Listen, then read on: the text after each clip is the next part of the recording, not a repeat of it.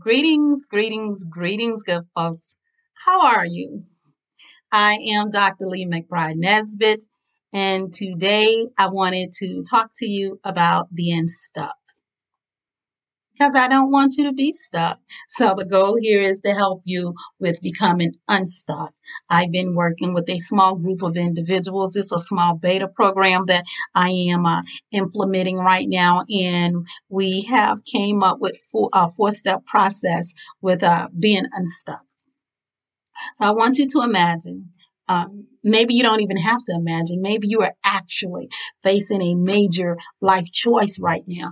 There's the possibility that you are considering a, a new relationship or you're considering going through a divorce, getting out of a relationship. You might be considering starting your your mission driven business uh, you may be shifting careers uh, there's a possibility that that you have a, a void in your soul. So who knows what that that that major life choice um, might be that you are experiencing. Uh, if you're experiencing one, then most likely you have talked to your friends because I would have. You have talked to your your family members. You you have talked to that special person that allows you to be vulnerable maybe a coach or a counselor. And all of these different opinions and concepts that they have are beginning to, to, to muddy, to muddy up your thought process.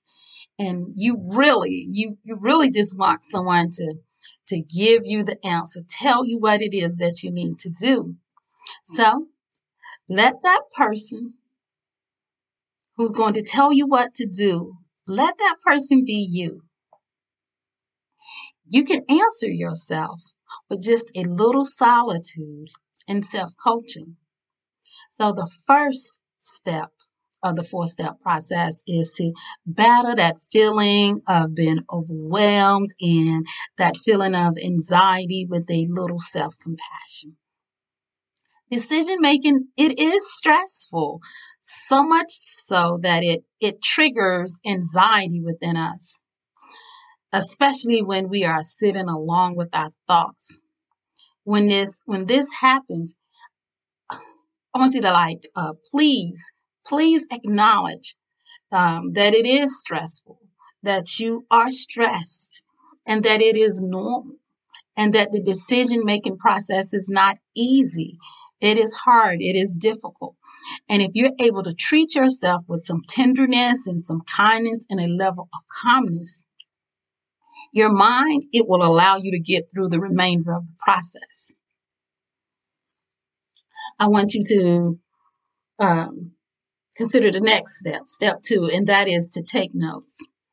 Don't try to change your initial thoughts. Let your conscience do its job. Let your conscience flow. I want you to write, to write, to write. I want you to write all these flowing thoughts. And remember, when you're writing these thoughts, to stay focused. And when you're able to stay focused, um, when you're able to do this, it allows you to consider, you know, issues and circumstances that you may have, um, that you probably would have missed had you had you not been able to stay focused, had you not sat down and considered uh, writing and, and taking these notes. And when you write these notes, I want you to know that writing them is far better than far better than typing. And it is far better than typing because handwriting boom boom boom boom boom the writing writing helps to engage the brain much deeper than the typesetting so that is the second step in the process. And the third step is to move. Yeah move. Move around. Go for a walk. You can walk outside. You could walk around in that living room. You could pace that hallway but walk there was this Stanford University research that showed uh, some time back that movement, moving your body, increases your ability to think creatively. This study expressed that people walking are able to produce twice as many creative responses as an individual who who is sitting as when that individual sits That is the third step. And the fourth step is to look at the big picture, okay? When you are able to sit in solitude, you are apt to focus on your values, you are apt to focus on your vision, and you are apt to focus on your future. And these elements can help to, to clarify issues that you are facing in the present.